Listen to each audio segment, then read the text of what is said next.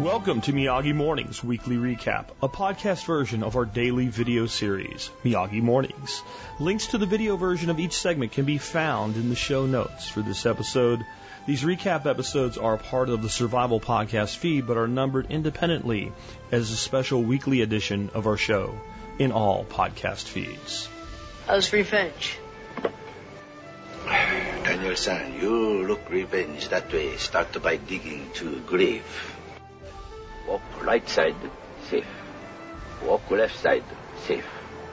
Walk middle. Sooner or later, get the squish, just like grape.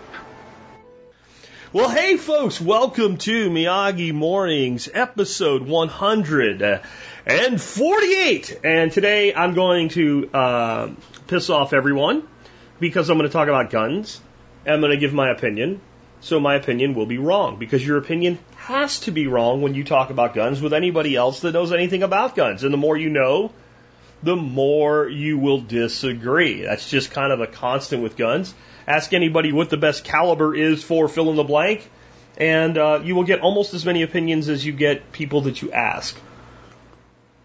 And I'll say some things today that people will definitely disagree with, and uh, that's nothing new for me. So uh, let's start out with a question for the live audience. What was the first firearm you ever owned, and how old were you when you got it? It doesn't really pertain to my list here, uh, but it might change the calculus if you're, you know, a 13 year old trying to earn enough money with a trap line um, to uh, to buy the other things that you want. So that was me. When I was 13 years old, I got my first real gun, and I don't mean your BB gun. I don't mean your uh, your Red Ryder or whatever. I'm talking about like your first gun that was a firearm that somebody put in your hands and said, "This now belongs to you." Mine was a Model 25 Marlin uh, uh, bolt action uh, 22 with a seven round magazine fed, you know, in the bottom. And it was mainly because I wanted to go out and I wanted to earn enough money to buy a deer rifle. I wanted to earn enough money to go on some hunts. I wanted to earn enough money to have some money. And uh, I, one way that I, I took the approach of doing that was as, uh, as running a trap line. So I trapped mostly muskrats and raccoons and, and things like that. A little bit of fox here and there when I got lucky, and uh, I made a pretty good living as a teenager running a trap line. Well, you're not going to be out running a trap line with a 3006 unless you're an idiot. So I'm just trying to put some context in this uh, out of the gate because what I'm going to say is predicated on a few things. I am assuming that if you're making this list, you are an adult and you have no guns. And if you already have some of them, then you, you work from there. But I'm coming from that perspective. The other assumption I'm making is you live in a place in the country where you are legally allowed, one way or another, to carry a firearm on your human person and that you're going to. That's why the first thing I have is a concealed carry or a carry, even if you don't carry concealed handgun. And I think it is probably the thing that is the most important in the perspective that I'm coming from today uh, with owning firearms. In that, it is most likely the case that if you have to physically defend yourself with a firearm, it will most likely happen somewhere away from your home. That's if we just look at crime statistics in general.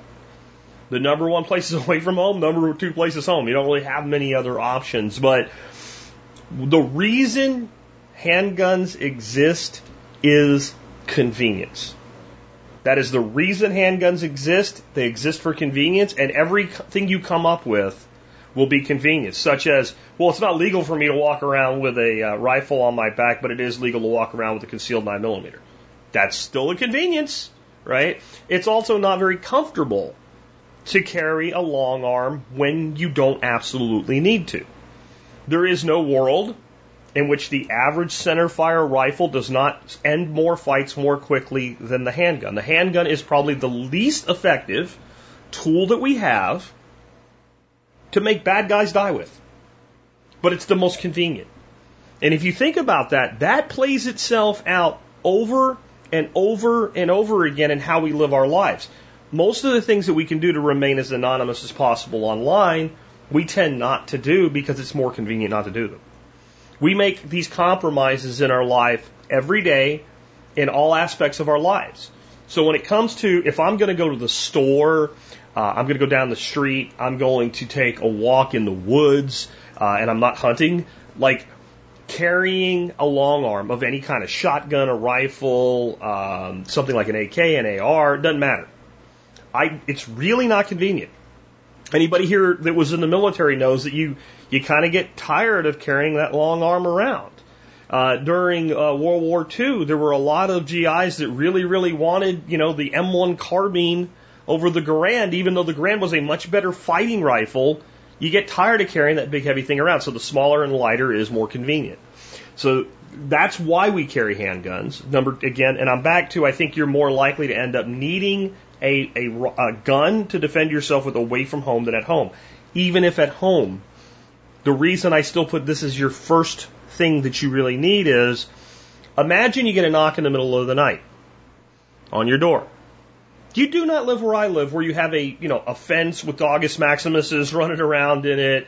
Um, you live in a normal place where people can just walk up to your door, and it's reasonable that somebody would walk up to your door and knock on or ring the bell because the car broke down, whatever reason it is. Like this is a reasonable thing.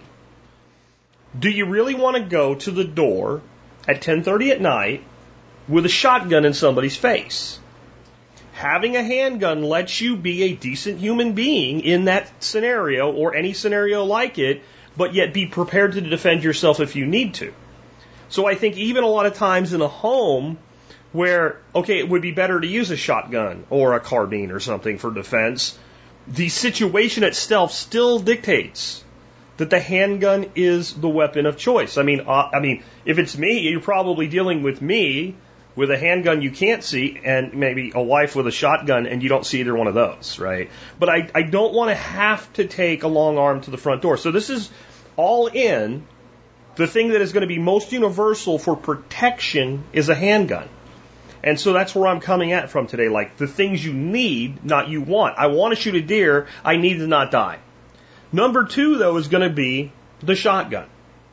And I actually have to think really hard here between one and two. Because the, the gun that can do the most, period, is the shotgun. You give somebody, you know, a, a, a decent shotgun, pump action, and two sets of barrels, kind of like a uh, home configuration and a tactical. But if you want to go out in the field and hunt, you've got like a 26 or a 28 inch barrel uh, with multi choke. There's literally nothing you can't do. I mean, Nothing. There is no animal on planet Earth that you cannot kill with a shotgun. I, I would feel safer with a shotgun pumped up with good old fashioned 75 caliber, you know, ounce and a quarter, ounce and a half, whatever they are, Foster slugs, uh, if I had a charging Cape Buffalo coming at me than a 3006. You're talking about a big old hole that doesn't stop. And yet, I can knock a squirrel out of a tree with it and not ruin the meat if I use, you know, like six shot. I can hunt doves with it. I can hunt a deer with it. Um, I can certainly defend my home with it.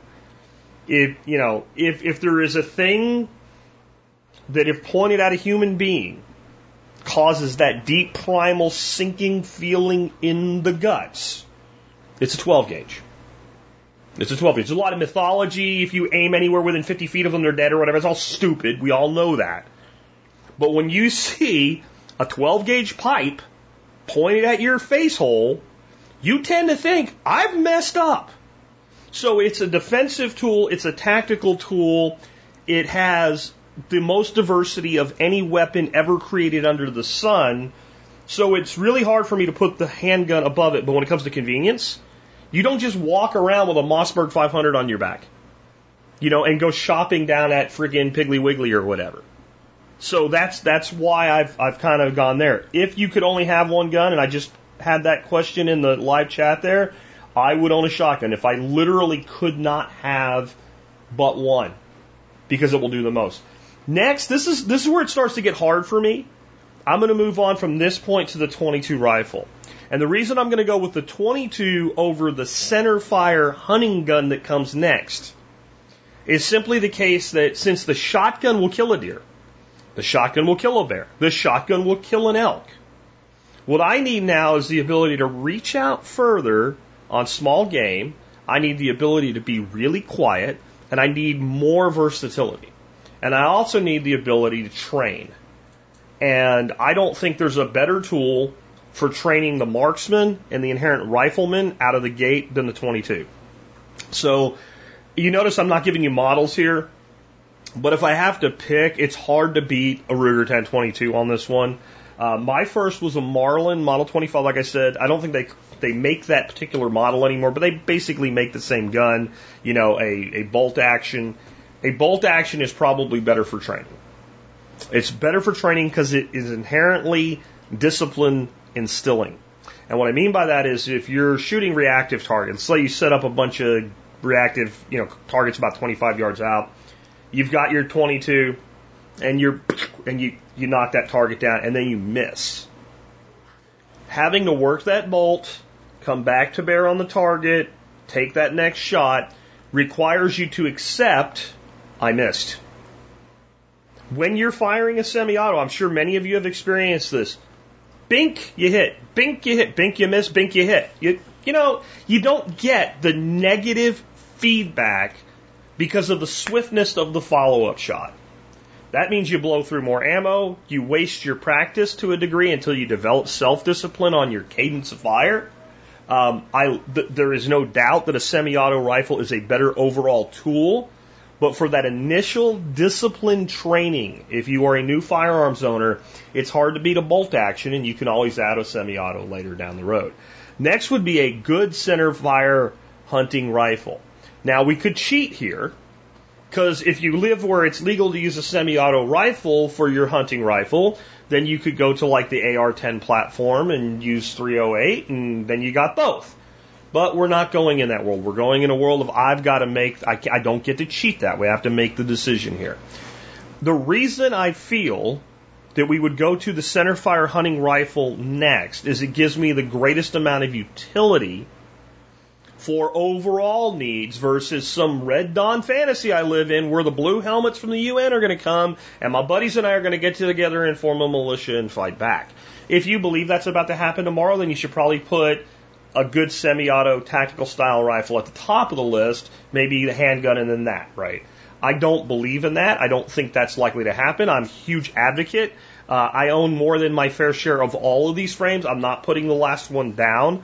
I'm saying when I look at it from a standpoint of what do I need to give myself the greatest flexibility and ability to acquire game, food, and protection, if I have something like a, a Model 70 Winchester, or a, a Remington 700, or uh, you know a Ruger Bolt, or, or something like that, um, in 308, in 30 6, in 270, you name it. Pick your pick your kind of mid to large bore hunting caliber, 27, you know, even a 2506 or something. I think you're, if you're only going to have one, I think you're going too far down that end of the spectrum.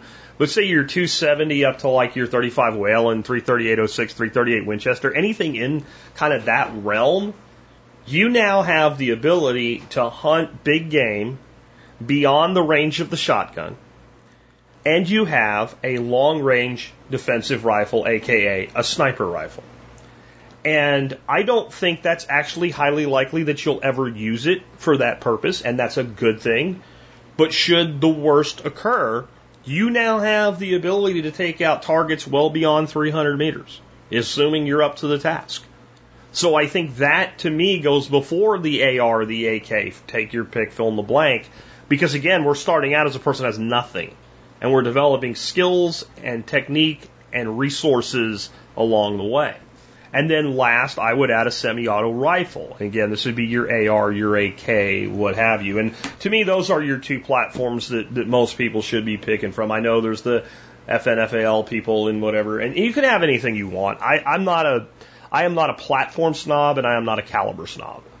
Um, I, I think that there are people that would make a really credible case that we should take this semi-auto tactical style rifle and we should move it way up on the list to where it e- either is, you know, first or second. And I can understand why you would feel that way. I just, having grown up in a household that owned every every male in my family owned guns. Um, I was cleaning hunting rifles and shotguns. I got to do it as a little kid. Like when I was like eight, nine years old and I wasn't old enough to go hunting and my uncles would go hunting or something, they'd come home. That once they made sure the weapons were clear and they made sure I made sure like that they were clear and that nothing bad was going to happen, I was cut loose and I got to clean the guns. And coming from that background, when I look at what actually was necessary, that's where I come up with this, this order. And I would say that a person with a 22, a center fire rifle, and a shotgun is in great shape as well, even though I put that handgun up at the top of the list. I do think that it is a reasonable assertion that if you look at it across, let's say, every thousand gun owners, that at some point out of that group, a, a, there will be several, not just one, who will at some point in their adult life be fortunate to be armed at a time when their life or their safety or their property or the life, safety, and property of another is at threat. And that's why I have to put that handgun on the top of the list. Because it is the most versatile tool for self defense. I'm sure many of you probably uh, probably disagree with the order that I came up with, but that's that's my mindset. First of all, to be able to defend yourself, your property, your person, and the people around you and the handgun the most versatile for that. The second most versatile for that in home defense situations being the shotgun, and then giving all of the field capability that it, that it provides. Uh, going on from there, realizing that since I already have the ability to take big game, it's probably better to expand my ability to take small game and to train and, and hone my skills with a 22, moving on to again that center fire rifle and and putting the thing that everybody loves, including me, as dead last in the order of hierarchy of most likely need. The other side, when you need that tactical rifle, nothing else is as good. So I will admit to the limitations of that. I'll be back tomorrow with another episode of Miyagi Mornings for you. Well, hi folks, Jack Spirko here with Miyagi Mornings, episode 149. And, uh, this is going to be a good one. I started getting a lot of deep concern from people in the crypto space. Again, forgive the haircut, those on the live stream, have, or forgive the lack of a haircut. Uh, I didn't get a haircut during my bout with the COVIDs and uh, didn't want to infect the people doing the haircutting. So uh, I am ready to uh, to get that done sometime this week and maybe look a little better for you. Anyway, um, since this infrastructure monstrosity nonsense came out, and remember, no matter what I say that might mitigate a thing or say it's not as bad as you think, I hate all regulation coming from the state. Um, I don't think we need another law about anything at this point. We have more laws than people can possibly keep track of. There's no need for any new laws on anything at all, period. So nothing I'm saying is pro state or pro law. It's just pro reality. So in this infrastructure bill, which is like trillions of dollars and only like 500 million for actual infrastructure, you know, my roads, my, my bridges and stuff like that. Um, there's a lot of bullshit. And one of the things that's in there is some crypto regulations, because of course a crypto regulation belongs in an infrastructure bill. Sure it does. And the way it was written initially was very broad. And so basically it said if you're engaging as a broker, in cryptocurrency, which means you're facilitating and acting as a counterparty in transactions that, well, you have to do KYC with everybody that touches your thing. The problem with that is they weren't real specific about what that meant. So you would start to say, well, what if you are a wallet provider? Does that make you a broker? You know, if you're Jaxx or if you're uh, Exodus or whatever, and you're not in, you're not you know, right now those guys have KYC if you want to use their exchange features. But if you don't, then you just use the wallet. Like, is a Lightning node operator a broker? So they came back with some new language that basically said, no, those people are not brokers. A broker is a broker. We all know what a broker is, but here, let us define broker for the purpose of this. And in that, the new regulations in this bill really are the existing regulations Right now, if you act as a broker, you already really need to do KYC. There's a few people in some little loopholes in the U.S. that if you're not changing dollars into crypto and you're under a certain amount of transactions and withdrawals per day, they, they, they fall in this little hole and it may close that hole. Most people doing that already are not operating in the United States as it is because they're smart. So it's a whole bunch of nothing at this point. It does show that they continuously want to come in and mess around with our crypto and our ability to freely transact in crypto. But as you see, the uh, the title of this is that the government keeps making crypto stronger, and then in parentheses, unintentionally. It's not their goal to make crypto stronger.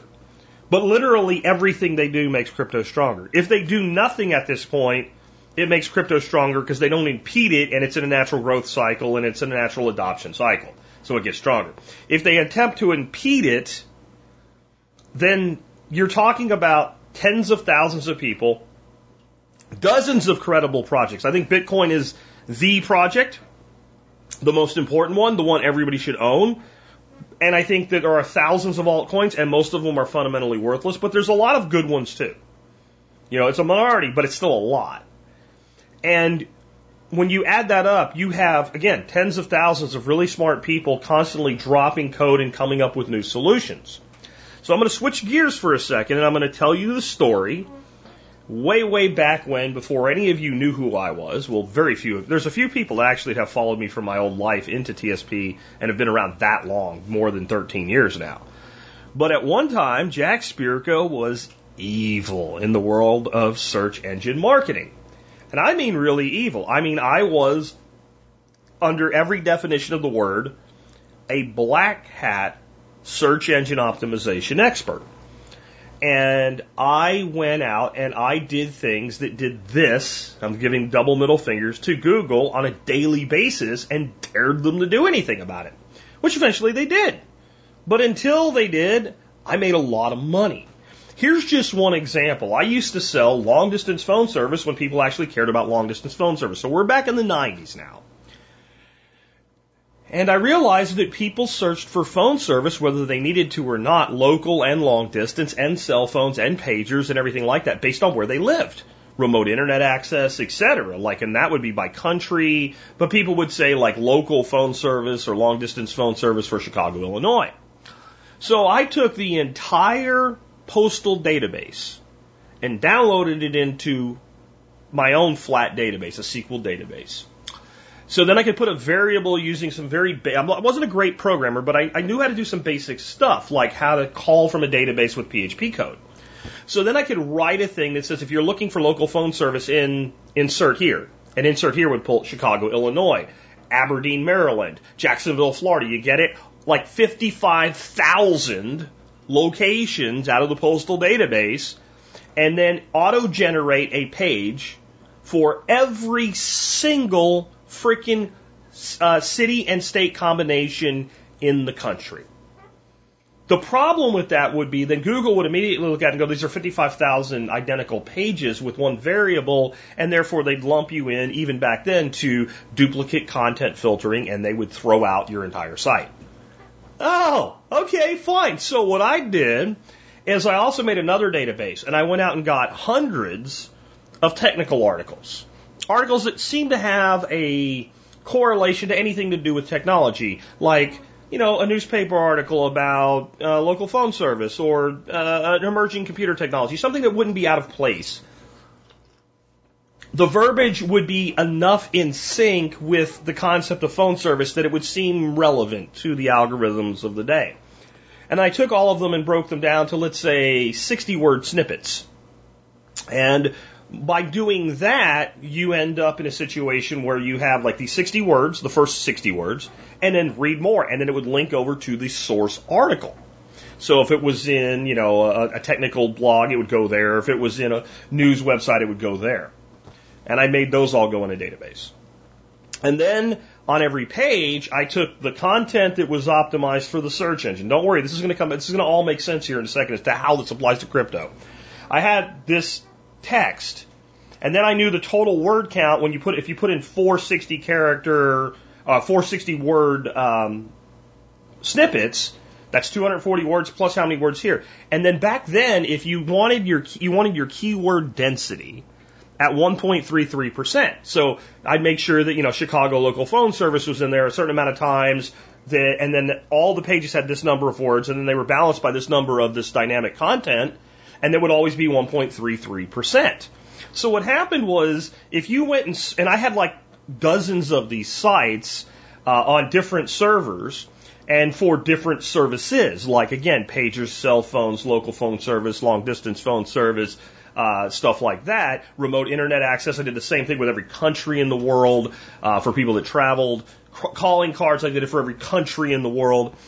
And so if you searched for any of that, like some of the results on the first page of Google and the other search engines, like Ask Jeeves back, that's how old this shit is, uh, would be me. And then I started running their own advertising on their own pages. So if you didn't buy from me and I didn't make money that way, I made money moving the traffic around in between my own sites. And I was in, this is evil. Okay? This is evil. This was an exploit of a flawed technology. If you try to do anything I just told you today, it will not work. Google will spot this almost instantaneously and delist and duplicate filter content that stuff. It worked for about six years. And in those six years, I made lots of money doing this. And when they changed and got better, I changed and got better. And I became really, really good at the fundamentals of search marketing by doing all this. And that's part of how TSP became so successful when I launched my podcast in 2008. I didn't black hat TSP, but I did optimize TSP. Makes sense? And I knew all the shit that would work and not get penalized because I'd been doing it for so many years. But people like me, the evil bastard black hat SEO people, we're why SEO or we're why Google's algorithm is so good today. Now I know they do a lot of nefarious shit, they filter conservative. I'm not talking about that. I'm talking about the basics. If you want to find something as much as I hate Google, there's times when I swap off of DuckDuckGo or Presearch or whatever because I just can't find what I'm looking for, but I throw it in Google and bam, I have it. How did Google get that good? Eventually, they stopped hiring freaking interns for minimum wage to do what they called no shit. They called it hand jobbing, right? Because what they would do is they would find sites like mine and they couldn't fix their algorithm. So they'd go in and they'd hand job the site out. Now, like I said, I could spin these sites out over and over again. Once you had everything set up, you could just basically deploy it on a new domain. So I'd be constantly deploying new versions of these sites with updates, and they would constantly be hand jobbing them out. Somebody would find, oh, I, I recognize what this is. And eventually they developed a technology that they didn't have to pay that intern to do anything. They actually fixed the hole in their own algorithm. And that was like an arms race of technology. Well, that was me, little old me, against a corporate giant in Google. And it took them six, seven years to do it. Okay, now, you think the United States government is as competent as the coders at Google? Do you really? And it's not just little old me. And see, the thing was, people like me, we shared our information with other people, and everybody was playing the same game. There were tons of people doing this. I'm not the creator of this. I, I learned how to do it with PHP because it was easier than Cold Fusion. The guy that taught me used Cold Fusion, but it did the same thing, right? And again, it worked for six, seven years against Google. Now, imagine that you have millions of me's, everybody taking different approaches, using decentralized instead of centralized technology, and your enemy, your foe, the one trying to um, actually stop this movement, which is cryptocurrency as a whole, Bitcoin as the core. And all of us are using these different advancements, technologies, blockchains, DAOs, all these different ways of combating them. See, so once you get into that place, the more they do, right, they become the agitator, and then the blockchain technologies, the crypto technologies, etc., become the adaptogen. They're the ones that, so now all of a sudden you have thousands and thousands of really smart coders, way smarter than me, going, oh, I see what you did there. um, here's what we're going to do in response. And so the more aggressive they become, the more rapidly the code, think of it like a virus mutating, mutating to adapt around the defenses of the system. And we have to stop having this hyper competent view of government. Government is incompetent. Government is inefficient. Government is needlessly bureaucratic. Government is inherently weak at adaptation. Look how long they've been trying to get anything meaningful done, and they're kind of right back to where they started. Basically, almost all of the regulations around crypto in the United States right now are all just interpretation of existing re- re- uh, regulation and how it applies to things like commodities and, and assets and, and, and things like that. Right? So, like, even this new thing is really just more of the old thing with some clarification. Again, I'm not saying it's good. I'm saying this is as much as they've been able to do to what is honest to God, publicly, public enemy number one to their paradigm. Bitcoin and cryptocurrency as a whole is public enemy number one to the state, its systems, and the bank oligarchy. There is nothing that has ever existed in humanity that is a bigger threat to their way of life than this. And they can't, they can't get their hands around it because it will never stay stationary. It will never stay as this thing that you can regulate. By the time you get to regulating it where it is, it's not there anymore. It's an impossibility. There, the government can win any arms race with things, with something physical. If you can build it, hold it, touch it, move it, store it, then the government can beat you because the government has unlimited resources to print and steal money to pay people to build it. Code is different. Code is is cumulative. Once a certain amount of work has been done, this group over here can take all that work and start from this base level and go beyond it. While the government's still trying to get approval to catch up to where they were. There is no way you win this arms race if you're the state. So what you have to start doing, and you're starting to see it now, you move into a co-opting mechanism. Just like when, I mean, think about it this way, like everything's a pattern and every pattern repeats. Remember when, way back, and this is like back at the beginning of the survival podcast, like 2008 era? Remember when the Tea Party started? The Tea Party, the Tea Party. And I went to one Tea Party event and said it's dead. It's dead. And the reason it was dead, Republicans co opted it. It wasn't supposed to have a damn thing to do with Republicans. There was nothing about Republicans in the initial Tea Party for like 57 seconds. The Republican Party looked at it. We can't beat it. Let's own it. And they ruined it. It started off with we're taxed too much, we shouldn't be, and we should revolt against being taxed. And I and, and like weeks after it started, I go to a Tea Party event and I listen to some freaking politician sound like a freaking preacher in a church condemning the sin of sodomy, which I'm not really interested in one way or the other. But at that point, it was like, okay, this thing has been co-opted. So that's how all of this works. When you can't beat beat them, you join them or you co-opt them. And so what you're seeing now is how can we stack the deck to most benefit the billionaire class that funds us in cryptocurrency? And you don't you don't do that by trying to make it go away. You do that by trying to push out as many people from the lower rungs of the of the the cat. See, we have a caste system in the United States. Well, the, our difference from our caste system and a caste system like in India is our caste system is a lot more fluid.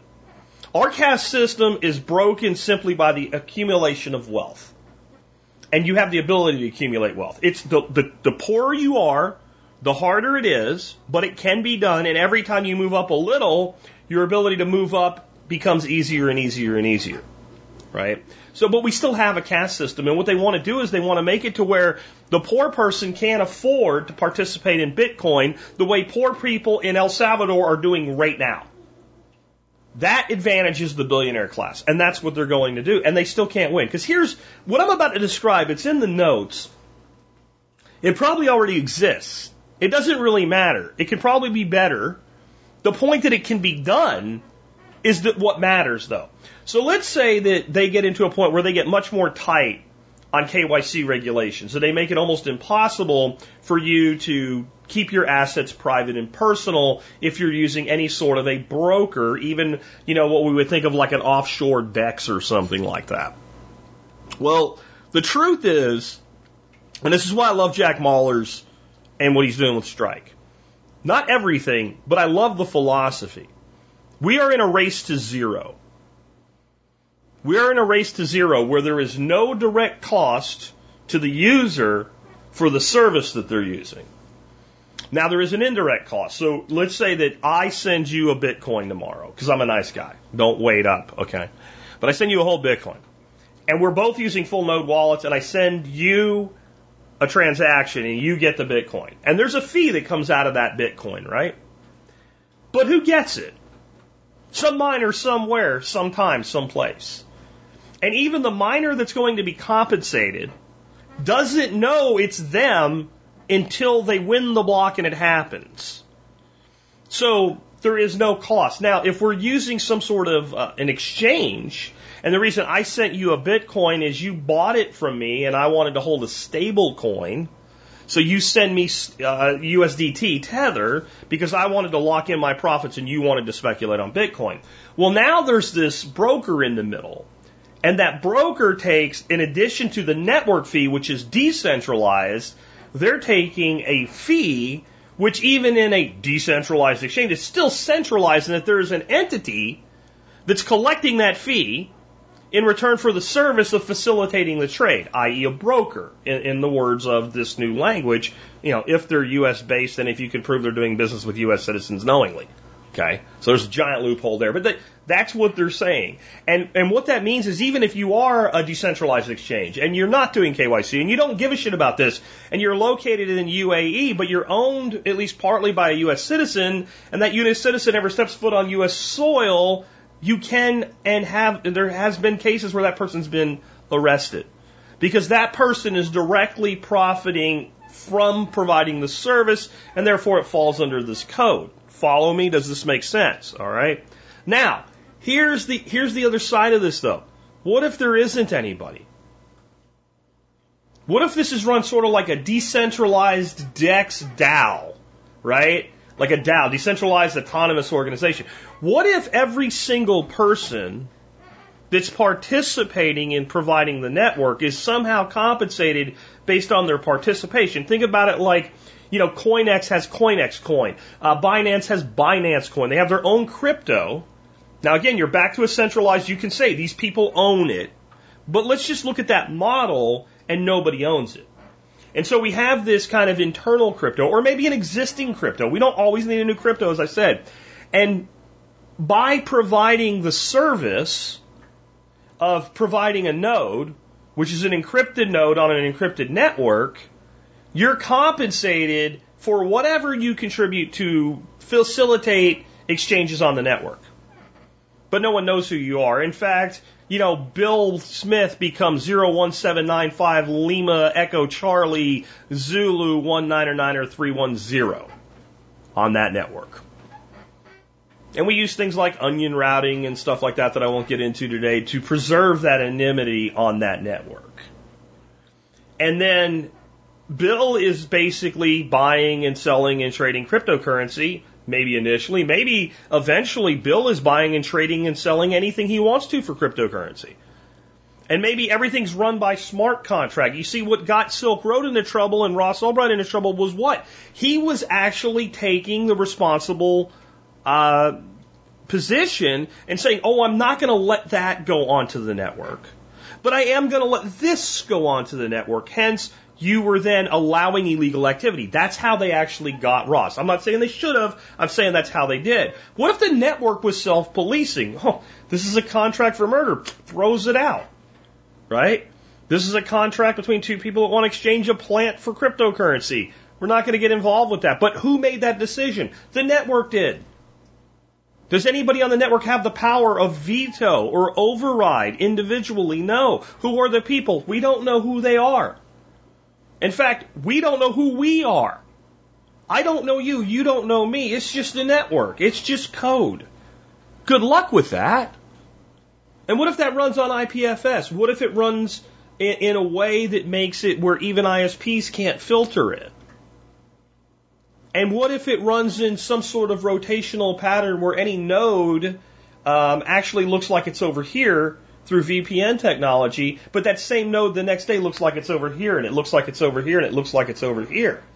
And those resources are only pulled as needed from wherever they're needed at random. See, and I'm not even really that smart.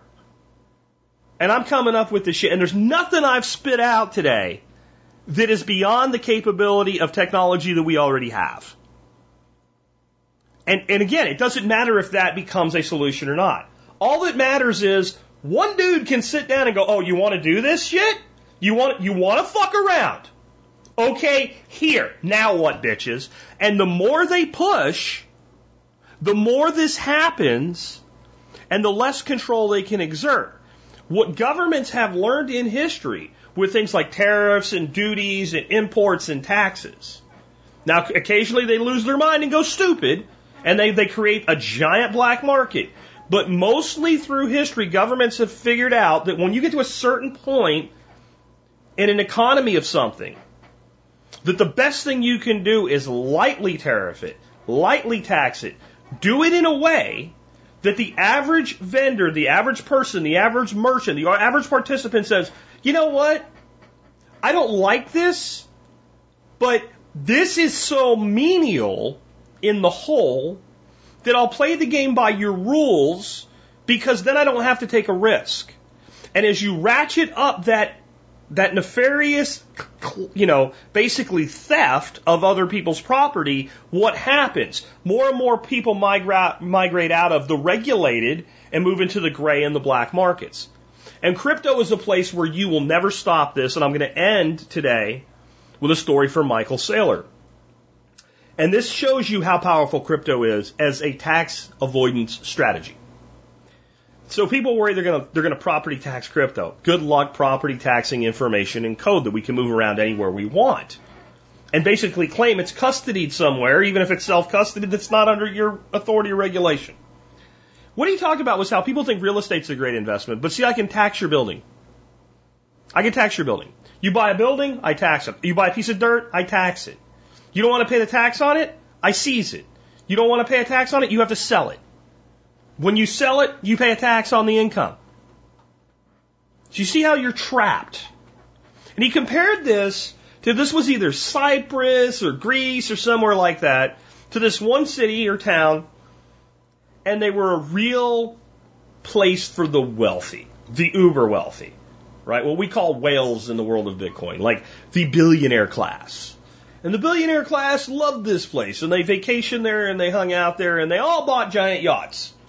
And they had this beautiful port, and these massive, like blue water, ocean going yachts filled the port, and very rarely left. That's something people don't realize about billionaires and their yachts. Generally, yachts are a place to party and have fun and live and stay, and they put them in a place so that they can have a presence there. They don't spend a lot of time sailing them around.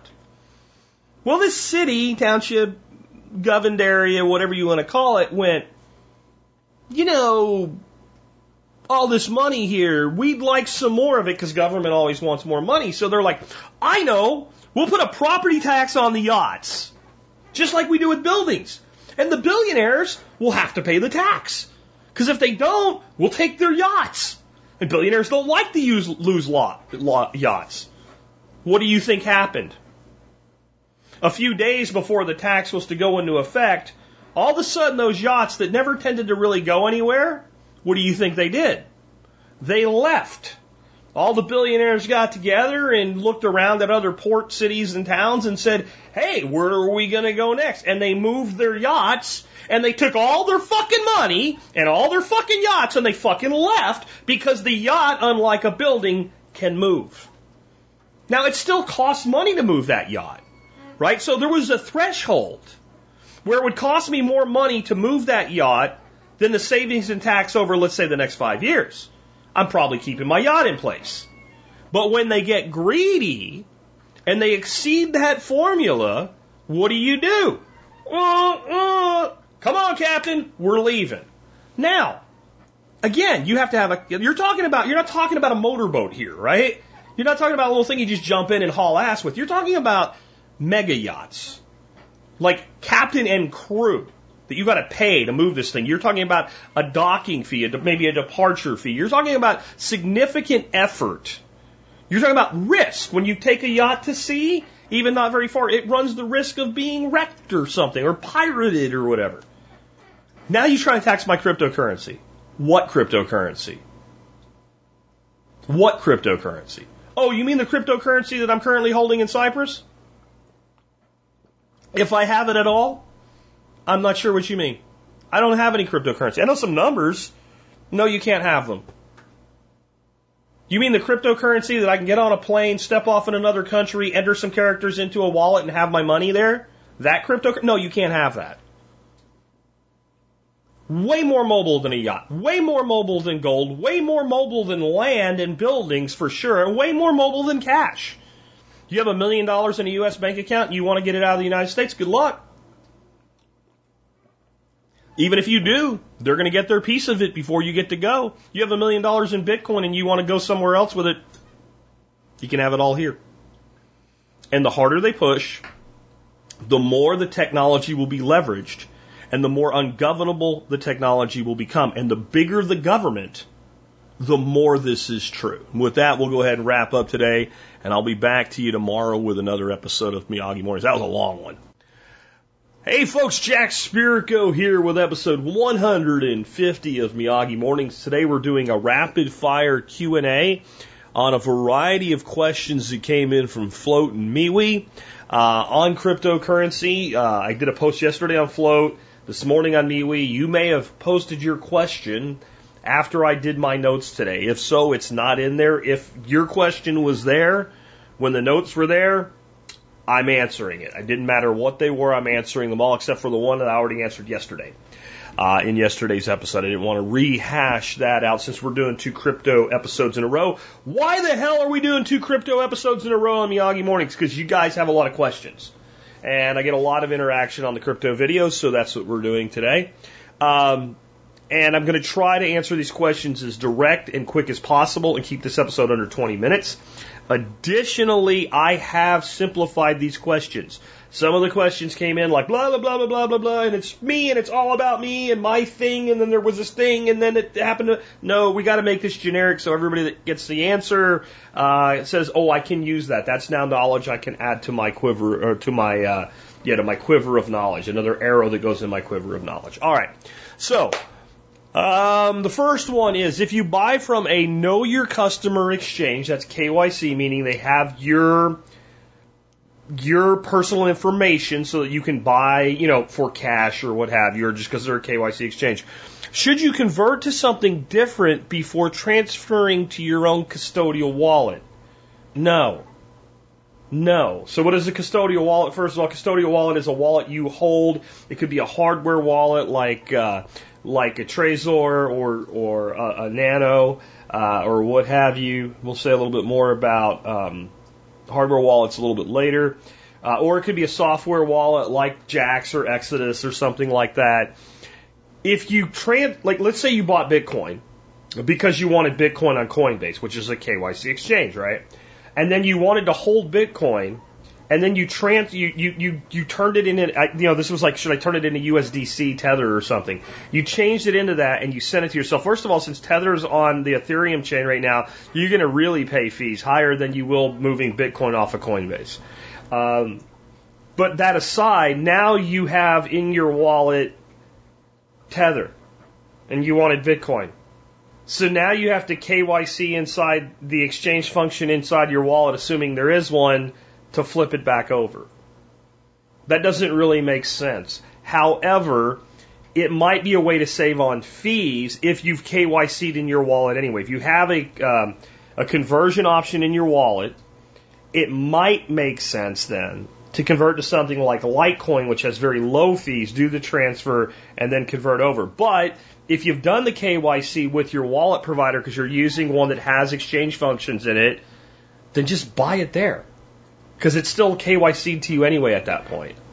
So, no, don't do that. I, I'm really not sure what the goal of that question was, but no, don't do that. Number two, The third question is a good answer to the second question, by the way. Uh, why are you so against holding on exchanges using DeFi, etc.? Okay, because your money is now in somebody else's custody. And the whole point of cryptocurrency is that you custody your own money.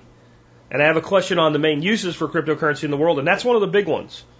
So if you buy cryptocurrency on Coinbase, and you hold your money on Coinbase, and maybe it's even one of the cryptos on Coinbase where you can earn interest on your money. And you're like, why wouldn't I do that? Okay, because you are KYC'd as you. First name, last name, social security number, bank account, everything on Coinbase that you own this cryptocurrency. And if the government decides you owe them money, right, they can go in and basically subpoena Coinbase to lock your accounts. That's just one thing that could happen. Um, I think the odds that Coinbase as an exchange is going to get hacked and you'll lose money off of it are exceedingly low. You're more likely to be eaten by Godzilla than that happening. But the odds that you could run afoul of the U.S. government who could seize your accounts, uh, subpoena your accounts, etc., that's a reasonable risk. That's probably a higher risk than um, somebody assaulting you and needing to use a gun to defend yourself, and most of you carry a gun to defend yourself right? And I think the risk is higher that that would go on there. And there's other exchanges that I wouldn't say I feel is secure holding my money on just from hacks alone. As far as DeFi and all and making interest and whatever, like if you want to do that, I think you should take a portion of your crypto holdings and say this is money that's more in the risk pool, that most of your money should be self custodied in some way. Because well, we'll save it for another one of the questions that I think toward the end will make a lot of sense to where why self custody is the way, right? You know, from uh, Mandalorian, this is the way. Self custody, this is the way. Um, number three, what do you think about the recent cross chain hack on the Poly network? Well, I never heard of the Poly network, and if I'm gonna put my money into a network, I'm gonna put my network, my money into a network I've at least heard of. Uh, the Poly network was a DeFi type network that allowed for cross chain exchanges for the purpose of DeFi. And I want to point out that no Bitcoin was stolen in this. Uh, rather, Ethereum and uh, Tether and some other things, now which are all kind of flagged. So, like the person that stole it can't really move it or exchange it because now they're all black flagged. At least the Tether is. This is why I don't stay, keep my money on these networks and exchanges and things like this because no one has ever successfully hacked Bitcoin or Litecoin or Ethereum, but I can fill up pages and pages and pages of shit like this happening with Ethereum smart contracts being executed poorly, uh, and this was a coding cryptography area error, error within the network itself. Like, no, this is why I this is why I self custody. I don't think it's worth six percent or three percent or four percent interest on these networks at this time to make my money public, subject to asset forfeiture, and subject to hacking. I'll, I'll I will self custody. Thank you. That that's that's what I think of the Poly Network hack. There's a link to that story in the video notes today. Uh, four. What is um, an airdrop and is it worth bothering with? So there's airdrops are generally different than faucets. Faucets are generally ways to promote a crypto where you can get a tiny little bit of crypto by asking for it. A lot of Discord servers do this. There's an ARRR uh, faucet on the um, on the ARRR Discord server, for instance, where you can get a little bit of ARRR every day. Um, an airdrop is different. It's usually connected to another crypto, like from a fork. Like the most famous one of all time would have been the Bitcoin Cash hard fork. If you were holding Bitcoin in any wallet or exchange that supported the fork, when the fork happened, if you had four Bitcoin, all of a sudden you had four Bitcoin Cash. Yay, you, right? Um, there are websites that you can look up uh, about just put crypto faucet into Google or whatever, and you'll find sites that announce these types of airdrops. Some airdrops are done in, co- in, in cooperation with exchanges, and basically anybody with an account will get some crypto, or sometimes they'll say if you have over X balance, you'll get some of this new crypto. I want to point out that these things are not necessarily bad. I ended up getting a buttload of stellar lumens on Coinbase. I forgot all about it one day. I'm like, oh, they're in there. And I sold them and converted it to Bitcoin and made a few bucks on it, right? They're not all bad, but most of these, these airdrops at this point in time are total shitcoins. Now, if you want to get some shitcoins and if they kind of go up, you dump them fine, you can do that, you can play that game, but it's usually going to involve you now moving some of your crypto onto an exchange between a certain group of dates, not always, but usually, so that you can get this airdrop. And let me tell you the game these ass clowns are playing so you understand why they're doing this. They're not doing this because they like you. What these, these companies are generally attempting to do is they're trying to but what they're doing, they're trying to get themselves listed into like a top 100 project. Because when you really kind of take off as a crypto is when somebody goes to CoinGecko or, you know, any of these, these tracking sites and they look, they look at like the top 100. So they're trying to play the market cap game. So what they're trying to do is get to where their market cap, which is the price per coin times the total number of coins in circulation, that's your market cap. So if you make a gazillion tokens and they're valued at two cents a piece, and you give away half a gazillion tokens, all of a sudden you have a great big market cap, even if nobody's trading you. And that's what's going on there. So I'm not, I'm not real big on these airdrops. When they're announced and they're forks, it might make sense to move if you own already the corresponding currency. Sometimes there's ones where there's certain things you can do. You know, I've I've gotten some stuff like this, like I said, it's worked out okay. It's not really a great reason for me to take my, my self custodied crypto in general and put it into a place where it's not self custodied. And a lot of the things, like for instance the Bitcoin Cash hard fork, if it's something like that, you don't have to necessarily put it somewhere to let it happen. There's ways that you can claim your Bitcoin Cash. Uh, the other one that I got, you know, matching on was the Bitcoin Satoshi Vision, and there was another Bitcoin. And some of you may find if you were holding Bitcoin like during the BSV split and things like that, you have unclaimed crypto, and you may want to look into how to do that. Um, I didn't even think about the Satoshi Vision thing and what it turned out was, I think that came out of Bitcoin Cash. I moved some Bitcoin Cash onto an exchange.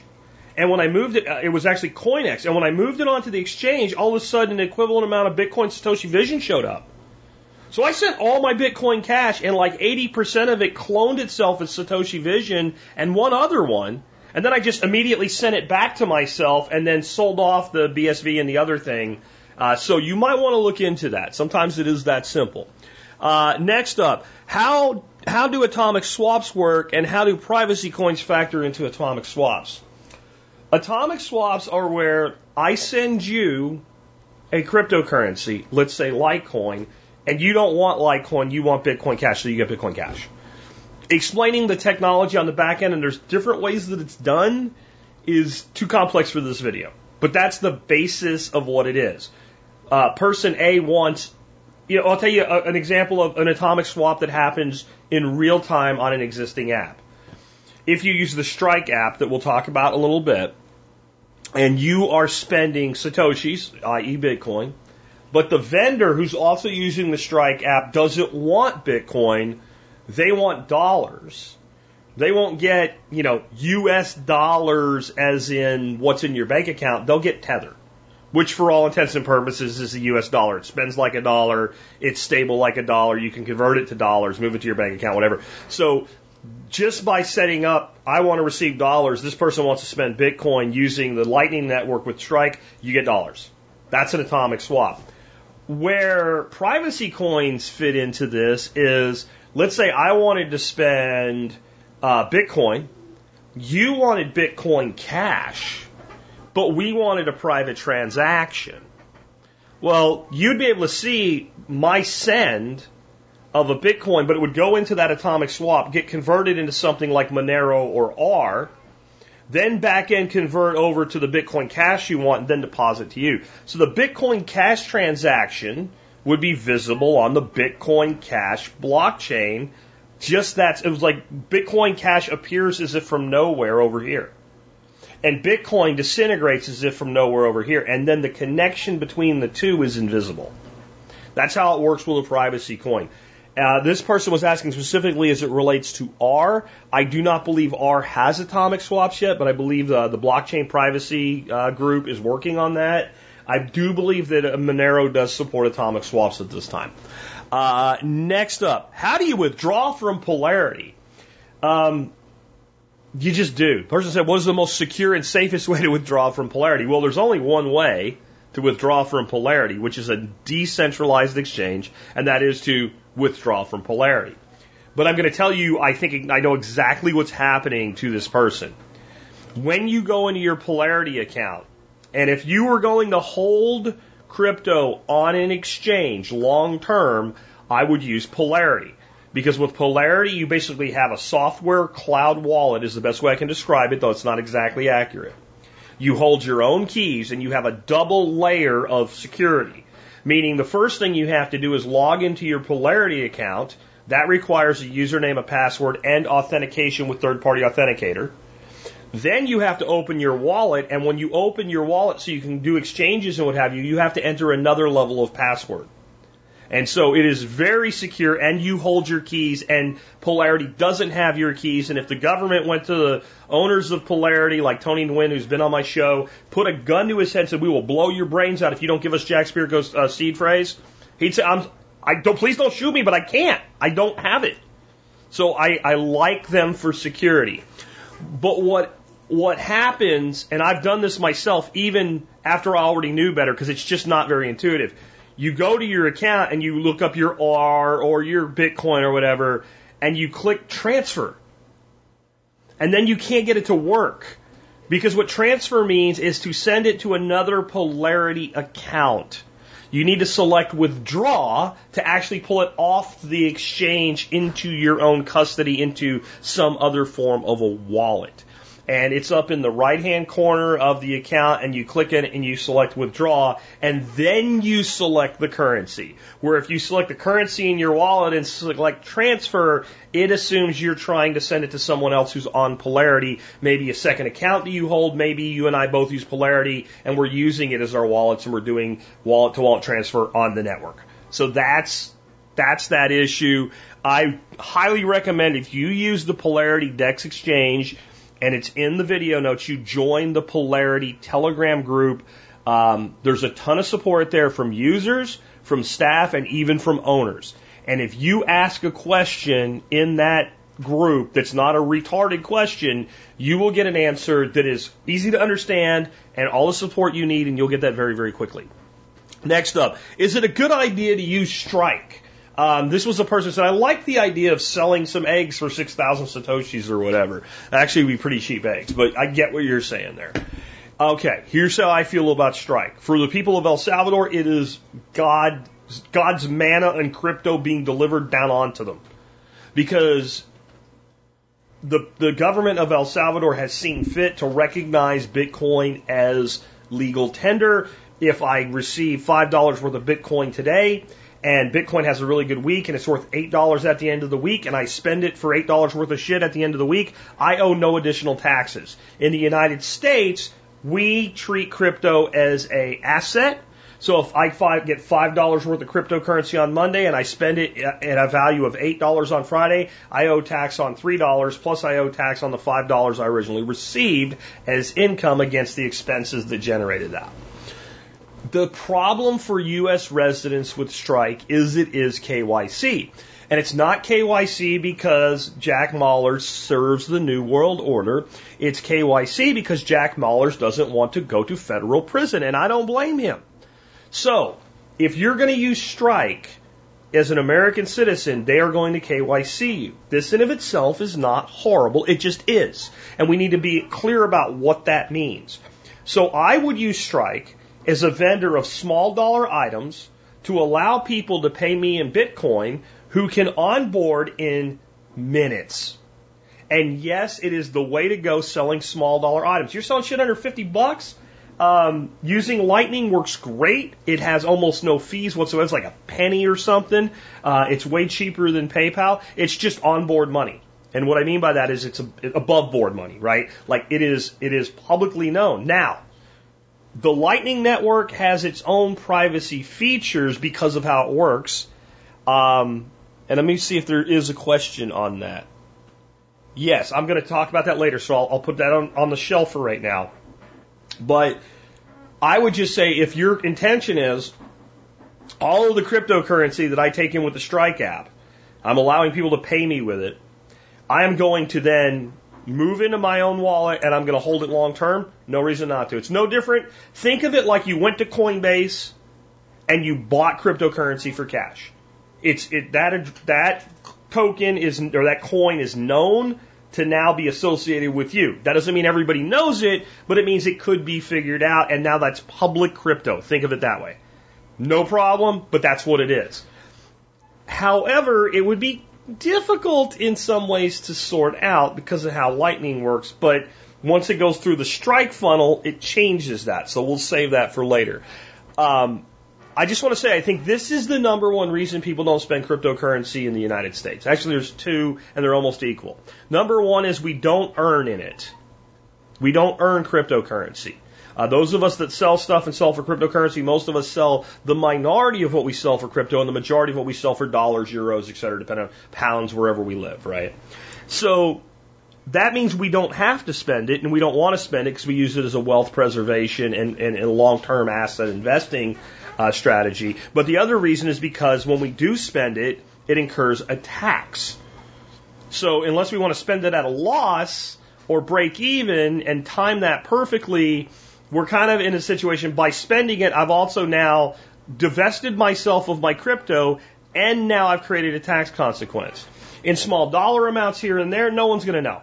I mean, really, no one's going to track this down. But in large dollar amounts, you start paying your electric bill, you start buying cars, you start paying your rent, uh, etc. Then, then th- those kind of numbers add up, and they end up going through certain funnels that report to the government, and you end up with issues. So this is what holds back spending in the United States.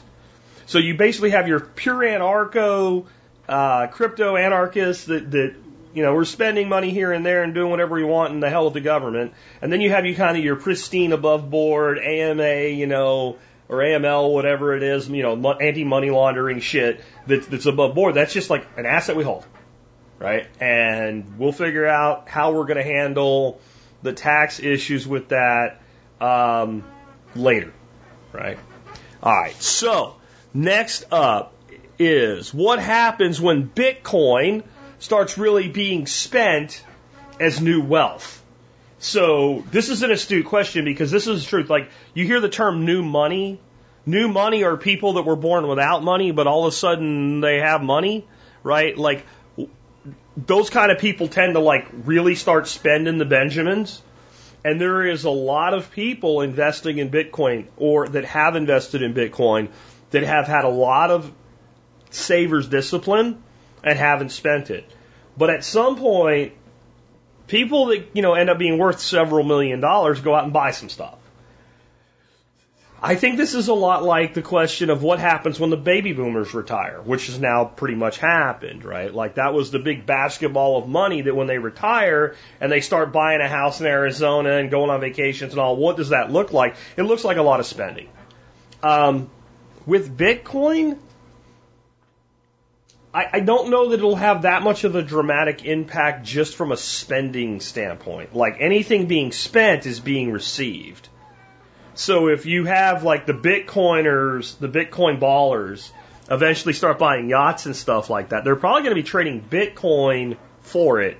And so I don't think it'll have a dramatic impact on the global economy just from a spending standpoint. I think the impact of Bitcoin as a reserve currency will have a much broader impact than just the spending.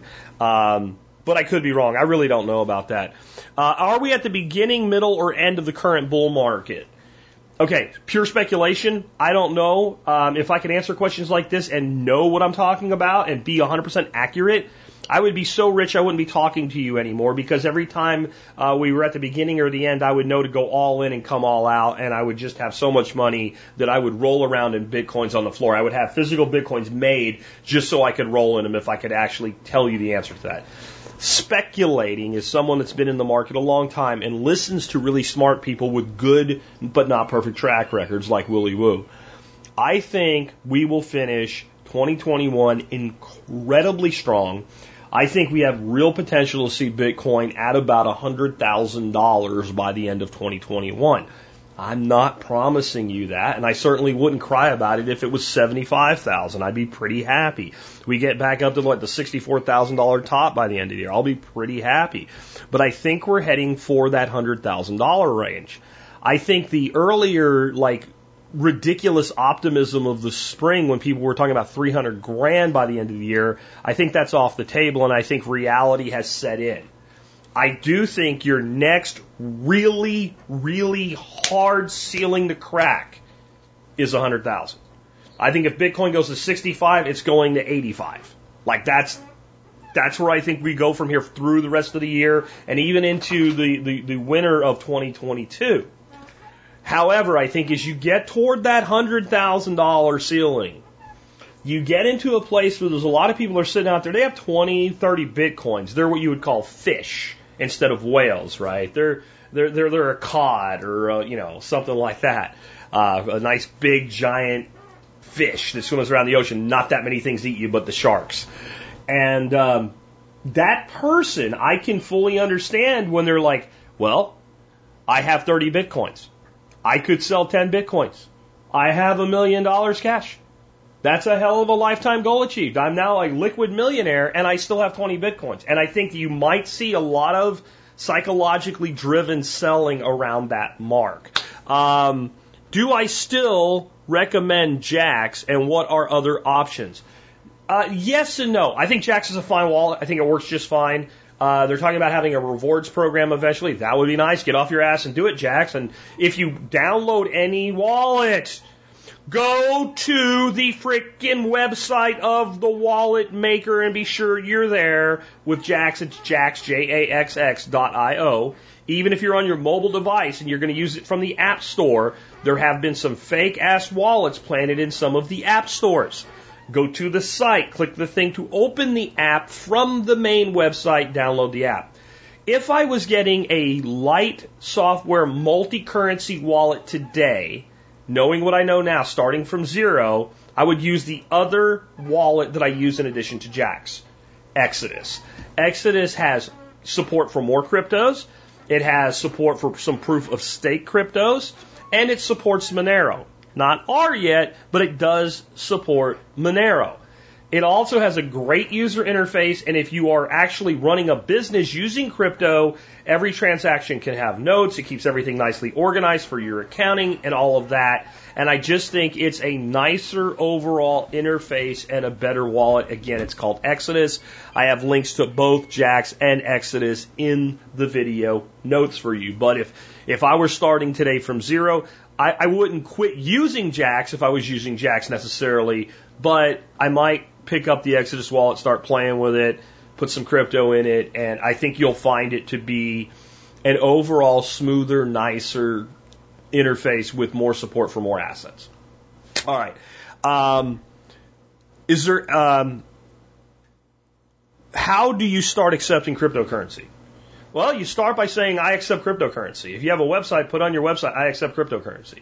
I think the, the simplest way for the most people is get a wallet um, and pick crypto you're willing to accept and say, I accept these cryptocurrencies. And you can do what I do to get started. Like, I only sell one thing on my site, it's a membership. So I don't get that many crypto orders a couple a week. So I do it completely privately. I don't use any plugins. I don't use anything.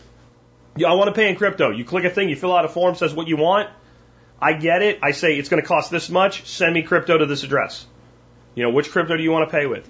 When somebody says they want to pay with like Screwcoin or something, some arbitrary weird shit, um, I'll go. I have like two primary exchange accounts that I use. I'll go see if it's listed on that exchange. Because if I don't want it, I really don't want it. I don't want to hold it just because you want to pay in it. And if it's on one of those two main exchanges, it's easy for me to swap it to something else. I give them that address. If it's like Bitcoin or Bitcoin Cash or Ethereum or something I hold, I give them an address that's in my wallet and they send it and then I manually set their account up. If you were selling a physical widget, you could then go ahead and manually process that order. You can also use, there's a ton of different plugins. I'm sure somebody here knows the plugin that the Pirate Chain guys recommend that does like 9 million cryptocurrencies um, for WordPress. If you're using a, sh- a, a um, like a shopping cart driven site, I would go ahead and get set up with one of the plugins for that, and you just basically say, uh, "This is this is a Bitcoin address. This is my Bitcoin Cash address, etc." I do recommend this though. If you're doing that, at least once a week, once a month, whenever you get a couple orders or something like that, generate a new address, same wallet, new address, and change it in the back end of the plugin. You do not want to receive all your Bitcoin to the same address and create this register of all the transactions to that one address. Pretty much, I do one transaction, generate a new address. One transaction, generate a new address. There's some ways to automate that, but the reason you don't want to do that, right? It's not just about government and IRS and all that shit. Let's say that you use the same Bitcoin address or Bitcoin Cash address or whatever, and you sell quite a bit of stuff over time on your website. Bill decides to buy some shit from you. Maybe Bill's a bad guy. Bill pays you your 25 bucks or whatever. Bill knows the Bitcoin address that you gave him. He has to. Bill checks the Block Explorer to see, hey, did my transaction go through? Bill sees on the Block Explorer that address. Bill says, gee, I wonder how much money, you, you know, look, James has in his Bitcoin address. If you're smart, when he clicks it, it says $25, the stuff he just sent you. If you've been doing it for years to the same address, maybe it says something like $85,000 in Bitcoin on this one address. Really? Hmm. Where does Bill live? Next thing you know, Bill's laying in his bed in the middle of the night with a gun in his mouth being asked to transfer his Bitcoin. That's one reason, and a good one, you don't want to use the same address over and over and over again. Just saying. Because once that address is associated with you, anybody can see every transaction that ever went in and out of it. By having lots of addresses with little amounts of money, that is much more complicated. Um, somebody said to me, is it actually more private to use the Lightning Network? Because I've said that in asides. If so, how? Okay, here's how. When you use the Lightning Network, you have multiple nodes on that network, and your transaction bounces between those nodes, takes the quickest path, cheapest path possible, and ends up to the other party if Bill is a node on the network and you send Bill a transaction, Bill can see who sent the transaction, where it came from, and where it's going. Bill doesn't know if you're the original sender, if you're the 15th node in the chain. Bill has no idea. He just knows it came from this node and it's going to that node because he must receive it, so he has to know where it came from, and he has to transact the move the transaction along, so he has to know where it's going. Okay? Well, that transaction is wrapped with what's called onion routing. And there's basically a bunch of fake information in there, plus all the information necessary to complete the whole transaction. So the two parties on either side really aren't known within the network. And when you're talking about buying scones and coffees and like the stuff that, like, I would not do a transaction for $100,000 on a Lightning network. I would do that node to node right? Like the Lightning Network is for small transactions. It's the kind of shit that the government really can't spend a lot of time jacking around with unless it's a merchant receiving thousands of them. But these individual transactions are the minutia level that can't really be messed with, and it takes a lot of effort and work to even unmask the nodes. So we can get in there, we can put put some skin in the game, deposit our own Satoshis, and there are certain things that can be done to kind of figure out who, you know, at least the balance is on some of the other nodes, if not who owns them. But the nodes themselves have no idea that it's Bill and Sue actually transacting, and there's no real way to know that. Now, again, the money comes out into a wallet. The wallet is in a public ledger. If the address becomes associated with you, then they know everything. But it is, it is far more privacy than an open Bitcoin transaction. Yes. Um, what hardware wallet do you recommend and why? Um, I personally use a Ledger Nano S, and that's because it supports more assets uh, than the, the than the uh, the I'm sorry the, the Ledger Nano X, right? Uh, one does like 22. You can keep 22 different currencies on there. Supports a bunch more than that, but you keep like 22 on it, and one supports eight. You can keep eight assets. So they're like a hundred, uh, like 50 bucks for the S, and the X is like a hundred dollars, I think. Uh, they're both fine.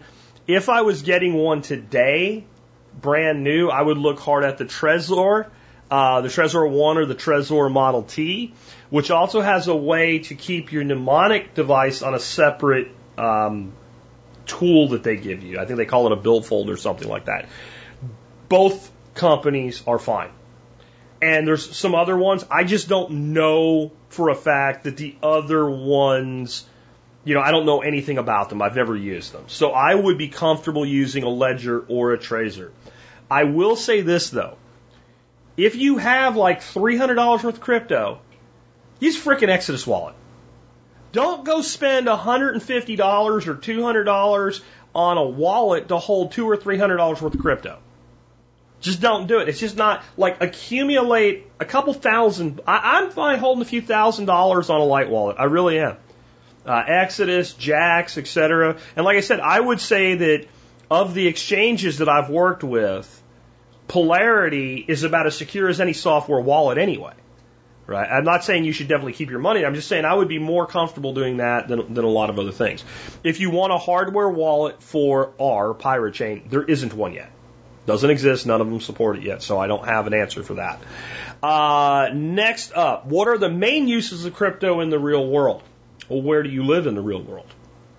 If you live in El Salvador, it is a defense against the degrade, the the, uh, the inflation inflicted upon you on the U.S. dollar, which is your country's official currency, uh, when you don't partake in any of the money printing.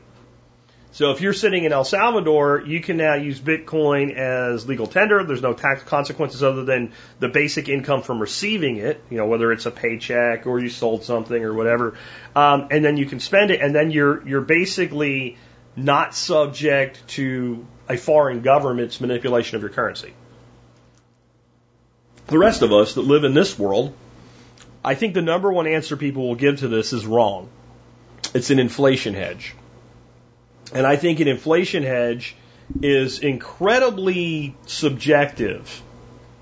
Um, is incredibly subjective to time. So if you're holding Bitcoin as a hedge against inflation and you need that money in the next six months, that's a bad that's a bad decision as far as I'm concerned. Because it's incredibly volatile, and even though I just said I think Bitcoin's still got a lot of legs left on the run up before we actually see a true top to this cycle, that doesn't mean I'm right. It also doesn't mean that's a straight path. So maybe, yes, we're going to have a $100,000 or $110,000 Bitcoin by January 2022. Maybe, let's say I'm right when I say that. Okay? That doesn't mean we can't have $32,000 Bitcoin in mid September and you just happen to need your freaking money in mid September. So I see more as long-term asset value protection is how I would phrase it.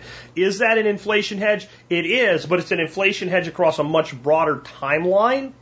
And it's money that's in that third bucket that I always talk about. The bucket one, money we're going to spend in the next month to two months. It's, it's our cash flow money. Bucket number two, midterm savings. Bucket number three, long-term held investments. That's where the majority of my crypto fits in bucket number three. And so we have that, but we also have portable, non seizable wealth. I've talked about this. This is the this is what sold me on Bitcoin in 2014. This is where I went, I get it. The 21 million mattered, and I'm like, I get it, but you can make like I wasn't as well versed yet, and I'm like, but somebody can make another crypto. Like even though you can't make more Bitcoin, you can make you know, diddly do coin and daddly da coin and Dogecoin and all stupid shit. And I didn't get how how dominant Bitcoin really would be. But as I started to get it, what I really understood was, oh, so I can have a million dollars. And it can all be in something like a Jaxx wallet. I don't think that's a good long term strategy, but it could be. And then there's this phrase of all these words that I can memorize or I can stamp into my ass and somehow encrypt it and only I know how to like actually figure out what the right order of the phrase is. And then I can like go to Japan and then I can download an app and then I can enter these words and there's my money. And the government and any other entity on the planet can't do jack diddly square root of F all about it. That's the use of Bitcoin and crypto as a whole. It is wealth that is infinitely portable. It's wealth with no weight. You want to move a million dollars worth of gold to Japan, it's an ordeal and there's a lot of opportunity for it to be seized. You want to move a million dollars worth of Bitcoin to Japan, you don't even need to actually move it. All you need is access to it. You have 24 7 and 365 access to your wealth, and if you are not stupid, no one else does. If there is any reason to be invested in something like Bitcoin, that is why. Um, we had a member of our community, for instance, I want to finish up here, but really, really important that you understand this. We had a member of our community got sideways with the um, the tax collecting service, the basically the, the the Massachusetts version of the IRS, the state tax collection agency in Massachusetts, whatever they are, the mass whole tax company, right? And they seized his bank account, and he was in deep shit of not being able to pay for certain things he needed to keep his business running. If we sent him cash to his bank account, it was locked up and seized, and he was fighting with them at this time. So a bunch of us got together, like, we'll loan you a couple thousand bucks. And we didn't want the money back. It was like, we'll loan it to you, you put it in a fund, and the next time we have somebody in the community that needs it, you pass it on, right? And so we sent him Bitcoin. And you know what the Massachusetts Tax Collection Authority could do about it? Nothing. That's an example of the use of Bitcoin in the real world right there. Portable money they can't touch. And so, I talked about yesterday with the uh, the yachts, right? Like so, like they taxed the yachts, and all the yachts like sailed away, went to a new port. You can't do that with U.S. dollars. You can't really do that very effectively with precious metals because there's weight and a security issue. But with cryptocurrency, it's just knowledge of numbers, and you can't stop knowledge. Um, I want you to think about one term here at the end of this Information deflation. That's what the internet's brought you. Information deflation. In other words, information is just as valuable as it always was, but it costs less. Think about that. Information can do just as much for you now as it could ever do for you, but access to information costs less than any time in history. What cryptocurrency is, by decentralizing economics, by decentralizing the primary economic good, which is Bitcoin at this point. What you're able to do is move it for pennies anywhere in the world and secure it for almost no cost. That's the use of Bitcoin in the real world. And with that, we will wrap up. I'll be back tomorrow, and I promise, since we went long again, um, we will not have a Bitcoin or cryptocurrency or anything episode tomorrow. But I needed to do this one. Thanks, guys. Well, hey folks, welcome to Miyagi Mornings episode. What the hell is it? I think it's 151 today. Yeah, 151. And uh, it's a good number for rum. But today we're going to talk about something that, well, I, I guess, I guess anarchists and rum kind of go together. Um, there's, there was a lot of rum running uh, among the pirates of the day and among our founders, uh, running rum and wine both uh, into the colonies prior to the uh, the revolution, and, and those guys were as anarchist as it gets at that time. Anyway, um, for those just tuning in now, I, I do want to point out we had a poll today, and you can always like get more input on Miyagi Mornings and the show in general and the TSP community in general if you follow me on social media. This one went up on MeWe. It went on MeWe because MeWe has polls and Flote does not. Listening to Aaron and Kingsley, yeah, you don't have polls. Anyway, um, so today we're going to talk about being an anarchist in a world where we will never, ever, in our lifetimes anyway, be the majority. When I talk about anarchy, I often say that you have to have seventh generational thinking. And I'm going to be honest. It's a really nice way of saying that basically, if we ever live in a world once again, because there was a time when the world was dominated by anarchistic thinking, but if we ever live in that world again, um, if it's ever permitted to flourish, you won't see it. You have to think of, and I, I wrote it out to figure out what seven generations would be for great grandchildren. Great, great, great, great, great grandchildren. It's a really nice way of saying you'll die without seeing this. So then you got to ask, well, what's the point? Should we bother? Is it in, is it even matter that we identify ourselves as anarchists? And I'm going to say that, you know, I think that the entire idea that we say, I am an anarchist, or I am a conservative, or I am a liberal, or I am a Nazi, or whatever the hell you come up with to identify with, mo- most of it comes from a component of the human psyche, which actually is part of what makes us really amazing creatures, in that we need to categorize and label things.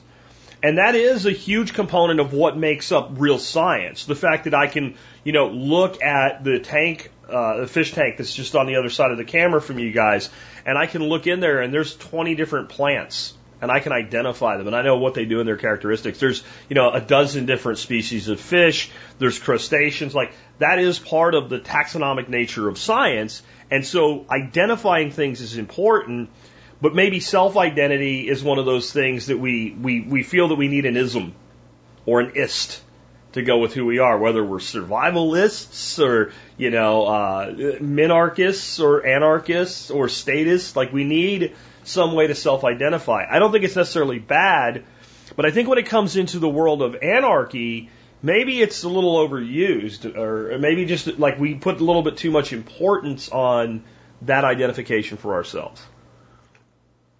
And I think it's really because, and you guys let me know in the chat, but I think for most people that become anarchists at some point in their life, they don't sit down and say, okay, which, what side do I want to join? Which is why I consider it an apolitical ideology. They don't sit down and go, what, what, what, what, what do I want to work towards? How do I want to participate in the political system? How do I want to, what, uh, what things do I want to force upon others? It's like completely the opposite of that. I think you come to anarchy is a system of belief, not a political ideology. So if, if people ask me, well, what's the point of being an anarchist if you don't think your side will, you know, quote unquote, win uh, it, during your lifetime? That's like asking a Christian, why do you believe in Jesus? They've made a, a, a decision based on faith and morality to be a Christian or to be a Jew or to be a Buddhist. In a, in a lot of ways, being an anarchist is not a religion, but it's more like a faith than it is like a political ideology. It all comes from the concept of I don't think it's ever okay, ever, under any circumstances, for any person to to take stuff from another person or harm another person who's being peaceful. I don't think that's okay. And I will never think that's okay. And I don't think because a bunch of people got together and put their hand up and said, we vote for Bill to be able to take people's stuff, or we vote for Tom to be able to be mean to people, that it makes it okay. It's always wrong, the end. So, the decision to be an anarchist to me, and I'm interested in what many of you guys feel about it for yourselves if you categorize, categorize yourself uh, as an anarchist. Do you think it's something you decided to be, or do you think it's something that you realized that you are? And that's what you really always were. And so then to not live that way, to not accept that about yourself, it, to me that then we can just throw away who wins. It's to live in denial of the reality of who and what you are. So I start from that point that this is a moral decision based on my belief about how I am required to treat other people. It doesn't really affect how other people are required to treat me. It does give me guidance as to what, what I can do to defend myself and where the line is. But it's not because I think that, you know, one day everybody will hold up a big circled A and then we will win a convention somewhere and we'll take over the whole government and then disband it. That, that is not why I'm an anarchist. I'm an anarchist because I believe it is wrong for me to steal from you, and I believe that it's wrong for me to take your property, and I think it's wrong for me to hurt you, and I think the only time that I can morally break those three things is if you're trying to harm me or you're trying to harm somebody else in an instance where they're not aggressing on you. Done. Next, it's really important that we understand being right does not mean we will win, especially when you pay, play the game poorly. So recently, I did a, a, a Miyagi Mornings that was about you know sovereign citizenship and uh, trying to stand under that legally and all. And I said this is stupid and it's a good way to end up in prison. And it doesn't work, and it, it doesn't mean what you think it does. And you can't go into a courtroom and say magical words and basically tell the judge, my magic is stronger than your magic, which is how a lot of people present that. I think a lot of people took that to mean that I didn't believe in the sovereign rights of the individual, which that's when you're tuning out what's being said because you don't like something else the person said. I absolutely agree with the principle, but it's not an effective strategy in dealing with the state. And it's the same thing as if you wanted to go from point A to point B, and the most expedient way to get there is a dark alley that is controlled by gang members that it is known that if you walk through there, you will be assaulted and shaken down for any of your possessions at best and murdered at worst. And you say, but I should be able to go anywhere I want, so you walk through that dark alley alone and unarmed. That's stupid things in stupid places and with stupid people, even if it's just you because you're being stupid. It doesn't mean you're wrong. It just means you're going to lose. So in that case, we either need to be heavily armed and surrounded with other people, or we need to take another route.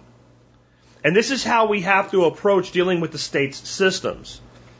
Okay? And if we don't, we get shivved, metaphorically speaking, right? Because, you know, we're going to deny the state the right to take our property tax. They're going to come take our property, and we're going to lose that fight.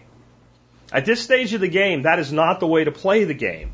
Um, it, it really isn't, and I think that if you if you don't get that, you won't be able to design your life in a way as an anarchist or even as a minarchist libertarian that's going to keep you in the seat where you get to win more than you lose. Next, we do not need to solve the problems the state has not solved in thousands of years to justify our belief. Every time I talk about this subject, I get, well, how are you going to fix this? How are you going to fix that? And my response is, okay, we've had the state in its modern form throughout a lot of the world for at least at least 5,000 years. And the more we learn about ancient history and fallen civilizations, the more it looks like it's maybe tens of thousands of years with periods of anarchy in between. And in all those thousands of years, your state system has not fixed that problem. I do not need to provide a two sentence answer to how to fix that problem to justify my belief. I do not need to solve a problem you have failed to solve. And in most instances, the state has actually made the problem worse. I don't need to be able to perfectly articulate in two sentences how to fix that to justify my belief that you stealing from others to fail to fix it is wrong. And we need to stand morally on that alone. That is enough. We don't need, like, there's all types of potential solutions in a private sector economy to every problem that there is, but none of them are perfect. None of them will ever be perfect. No anarchist promises perfection. Anarchists accept there will never be perfection. But we do know if you take away choice in how we choose to solve our problems, we'll get worse solutions, not better. If I have one place to, to obtain my security from, I'm going to get bad security. If I have one place to obtain the education of my child from, I'm going to get a poor education for my child relative to what I could have if I had a choice. It's that simple. And so we need to create choices within a system that's designed to be a monopoly. However that plays out using whatever tools and leverage points and weaknesses of the enemy that we can. Next, you need to think about the often quoted and, and used to defend statist ideology Bible verse, render unto Caesar that which is Caesar, and you need to think about it differently. The first thing you have to do is you have to take that quote and you have to understand it in its context that it was used in the Bible. And I'm not a religious person, but if we're going to go there, I have a pretty good mastery of the subject matter. Um, in the in, in the, the stanzas or the, the, the verses preceding that statement, it's very clear that what was going on is leaders in the faith were trying to trick him. That's the exact words. They tried to trick him. They tried to trick Jesus into saying, don't pay your taxes, because they wanted him dead, and they knew if they went to the, the Roman governor Pilate and said, he said not to pay your taxes, and he had shitloads of people following him around, they'd kill him. So you gotta start with that context. But even in the statement itself, text is the lowest form of communications. It doesn't have nuances. And so we always think of, of Jesus in the Bible of speaking with authority and kind of this like commanding thing. Render unto Caesar that which is Caesar. Just see Jesus rolling his eyes and saying, Render unto Caesar that which is Caesar's. And render unto God that which is God's. Hmm. Interesting in the context of trying to be tricked. What Jesus was saying is when you play their game in their world, you have to play by their rules. And when you play God's game in God's world, you play by God's rules. And a lot of anarchists are like maybe turned off by that because you're inherently not religious. I'm not either. Doesn't mean we can't learn from philosophy that has lasted thousands of years. And when I say render unto God that which is God's, I mean in, in the natural world, obey natural order. And in their artificial world, where you choose to interact with it, you need to learn to play the game by their rules better than they do. We'll talk more about that in a second. One of the ways we can do that, though, is we need to always use private contracts when the situation allows for it. If you do anything with anybody that involves both of you making commitments to each other, and then there would be some sort of recourse if that commitment failed, you absolutely should have a contract, and that contract should absolutely require private arbitration if it is in dispute. Period. And I always write my contracts non binding private arbitration first, binding private arbitration second, and, and then it ends. Because if I have, then again, if you force me into the state system and I have to go get the state's apparatus to enforce the private arbiter's decision, I'll do it. Years of business, decades of business, never had to go past non binding arbitration. Not once. Not one time. As soon as you get a non binding arbitrator in who doesn't have an incentive to side with one side or the other or to suck money from you, people become very reasonable with each other very quickly. It doesn't always work, but it's always worked for me. Always use private contracts and a little little stipulation of common law here. It is always in your benefit to be the party that does not draft the contract. This is kind of outside the anarchist world, but it is knowing how to play their game.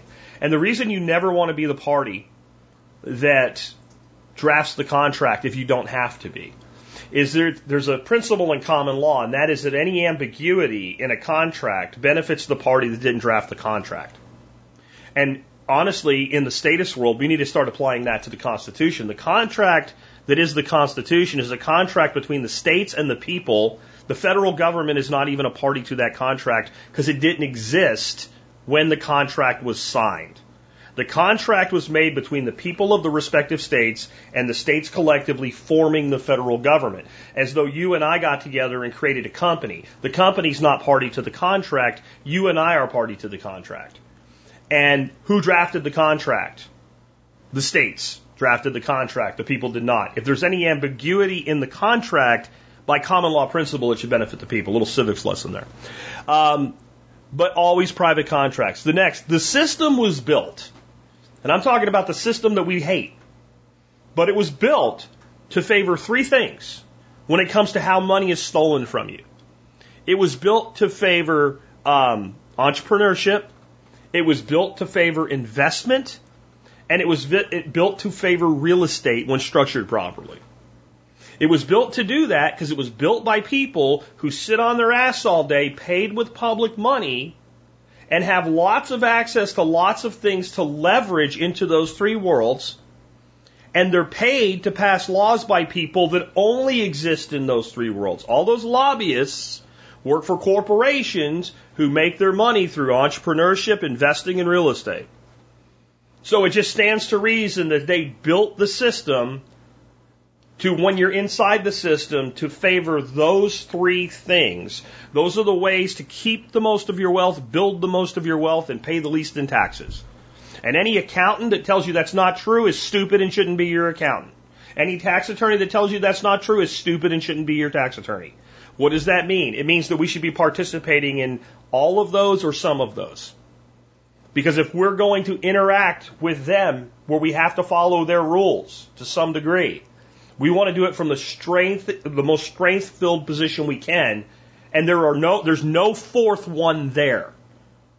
Passive investing, i.e. capital gains, is taxed less than labor. And it always will be because it benefits them to do so. Real estate, you can make tons of money in real estate and literally pay no taxes, just as former President Donald Trump. Right? Um, and then entrepreneurship turns many things that would be spending in your life to expenses in your business. Everything is designed for that. So where we interact, though we'd prefer not to at all, but where we do, that's how we should interact. The next thing is, sometimes we just need to shut the fuck up and do our work in silence. Not everything that we do that's in defiance of the state needs a billboard on a highway that says that we're doing it. Back during the time period where uh, it was illegal to own gold in the United States. There was a, a famous protester, I don't remember his name now, but he like went up on an overpass and had a picture of himself holding up a bar of gold and said, I dare you to arrest me. Sometimes that makes sense. Most of the time it doesn't. If you are acting against the state successfully and you have a, a, good enterprise from doing so. Shut your fucking mouth and go on about your business in that gray market, black market world, and then do your activity within the state system as an entrepreneur, as an investor, or as a holder and investor in real estate. And keep those words separated from each other. I know that sounds some, somewhat defeatist to some people, but it's not defeatism, it's smart. It's why all the mafia bosses in all the movies you've ever watched about the mafia always tell the, the, the flatfoot that's trying to arrest them, I'm running a legitimate business. And then there's a legitimate business with legitimate books. Learn. They put the whole template right in front of you, put it in the movie to entertain you. It's actually more educational than what you'll get in school. I'm just saying. Sometimes we need to shut up. We don't need to always directly go out and flaunt our defiance. Sometimes we should, many times we shouldn't. Know the difference. Next, get your kids out of the government schools now. Do not send your children to Caesar for an education and be shocked that they come home as Romans. There is one thing you can do and one thing only that will have the greatest effect on starting that seventh generation cascade, and that is take away their ability to brainwash your fucking kids.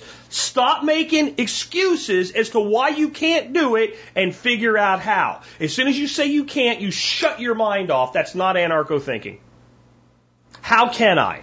You ask that question long enough, I don't know what the answer will be, but I do know you'll find one.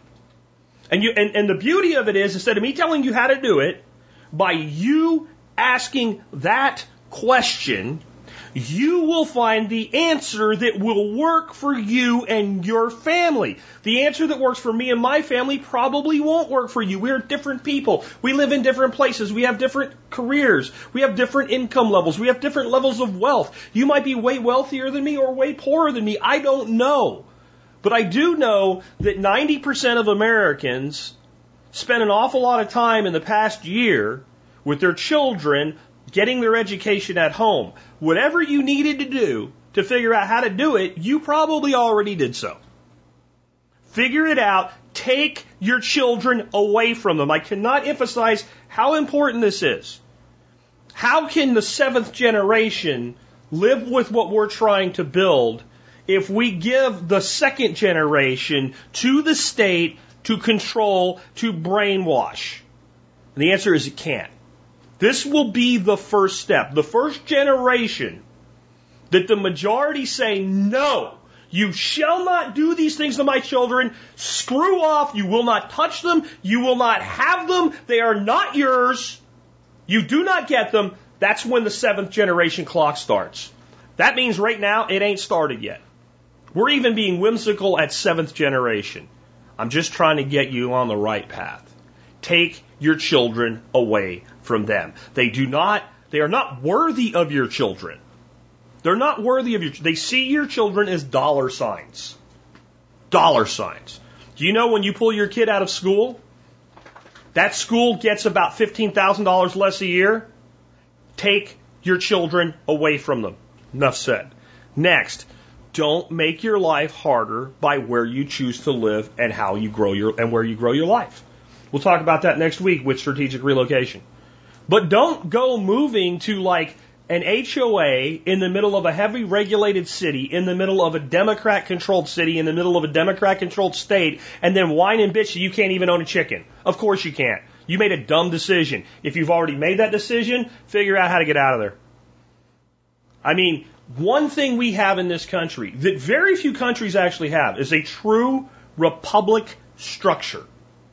And that republic structure results in sometimes moving across the road removing or causing dozens of laws to either affect or not affect you.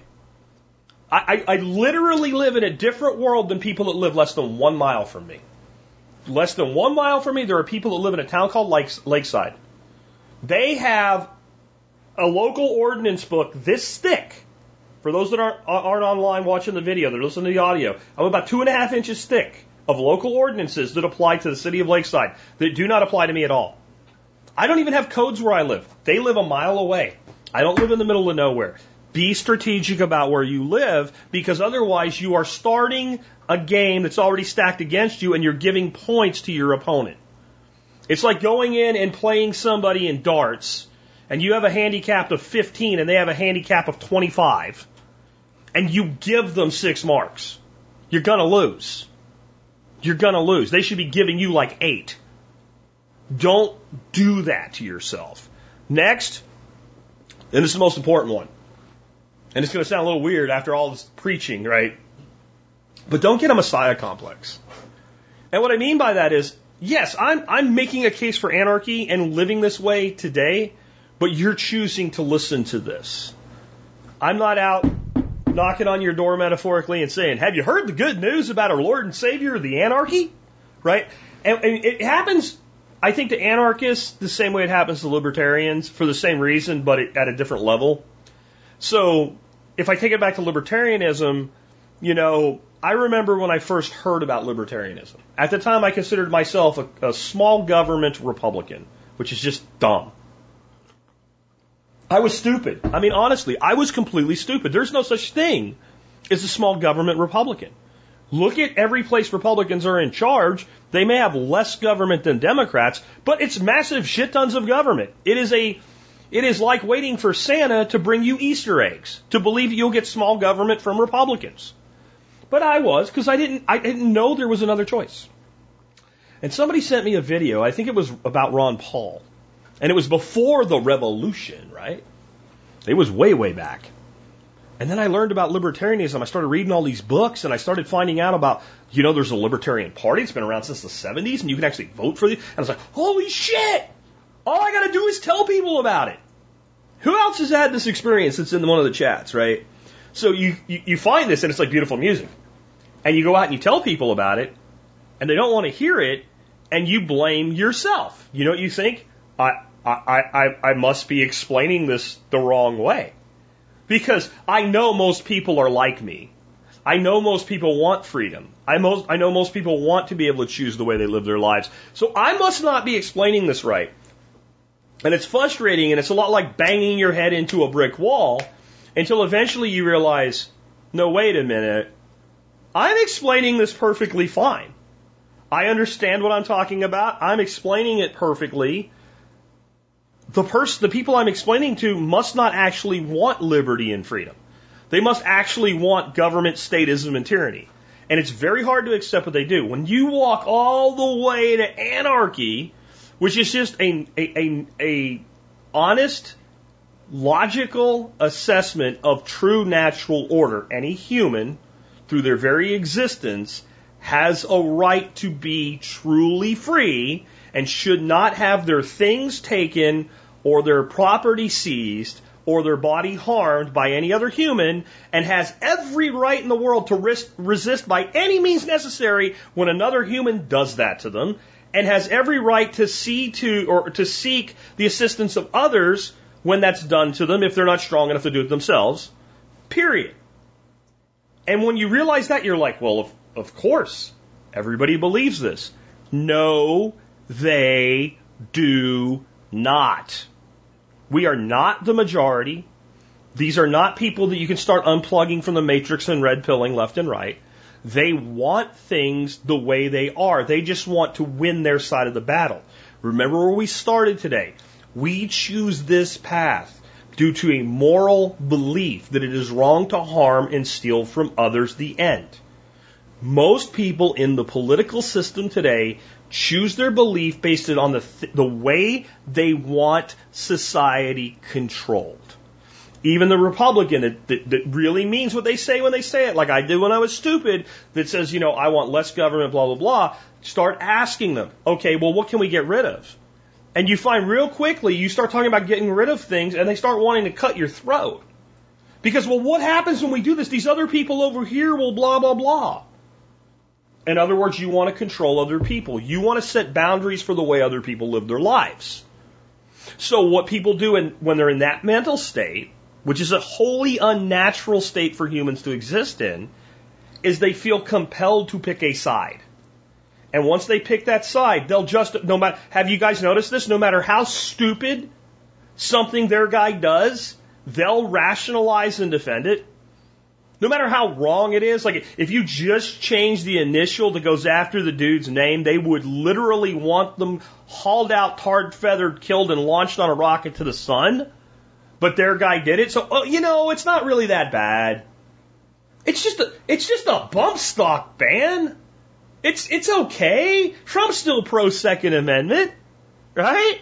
Hey, I know he said to take the guns now and do due process later, but, you know, you just have to understand the nuances. It's nonsensical. It's nonsensical, and it's things that they would never allow the other side to do. That tells you you're dealing with an irrational group of people that cannot be reasoned with. You can't reason with them, and I don't mean this in a way like, you know, the people that think there's no difference between a man and a woman and they've never tried mil- milking a bull, obviously, um, that, that, that are that are completely idiots. That that are like, you know, you need to ask me my pronouns before you speak to me or something like that. Like, I don't mean it that way. I mean that in the end, you can't reason with them. You just can't reason with them because they've denounced reason. Because they feel a need to, to pick a side to affiliate with, and therefore anybody that's not on that side is the enemy. And it's not I'm on the left and they're on the right, or I'm on the right and they're on the left. It's I'm here, and anything outside in any direction is the enemy and must be smite, smited down, right? Must be smitten. We got to get rid of them. They're evil. So don't try to be a messiah. Live your life your way. Learn to play the game uh, that they've set up and stacked in their favor in the way that they play it take control of the education of your children, render unto Caesar that which is Caesar when you choose to go into Caesar's world and any place else, sometimes just shut up and go on with your life and build wealth and build happiness in your life and realize you've made this decision because of what you believe from a moral standpoint. And that means you have no need to justify it to anybody. With that, we will wrap up for the week, and I will be back next week with some new topics on Miyagi Morning. Thank you for tuning into this week's episode of the Miyagi Morning Recap. Remember, I do Miyagi Mornings to create short and shareable content for your friends and family who may not be up to listening to an entire podcast. Each of these segments from today's show is only five to eight minutes long and can be shared as both YouTube or Odysee videos. Links to the video files for each segment are in today's show notes. If you want to submit a question for Miyagi Mornings, just email jack at thesurvivalpodcast.com with Miyagi Mornings in the subject line. All subjects other than politics are welcome for this special series. And please remember you can always support the Survival Podcast by doing your online shopping at tspaz.com or becoming a member of the Members Support Brigade.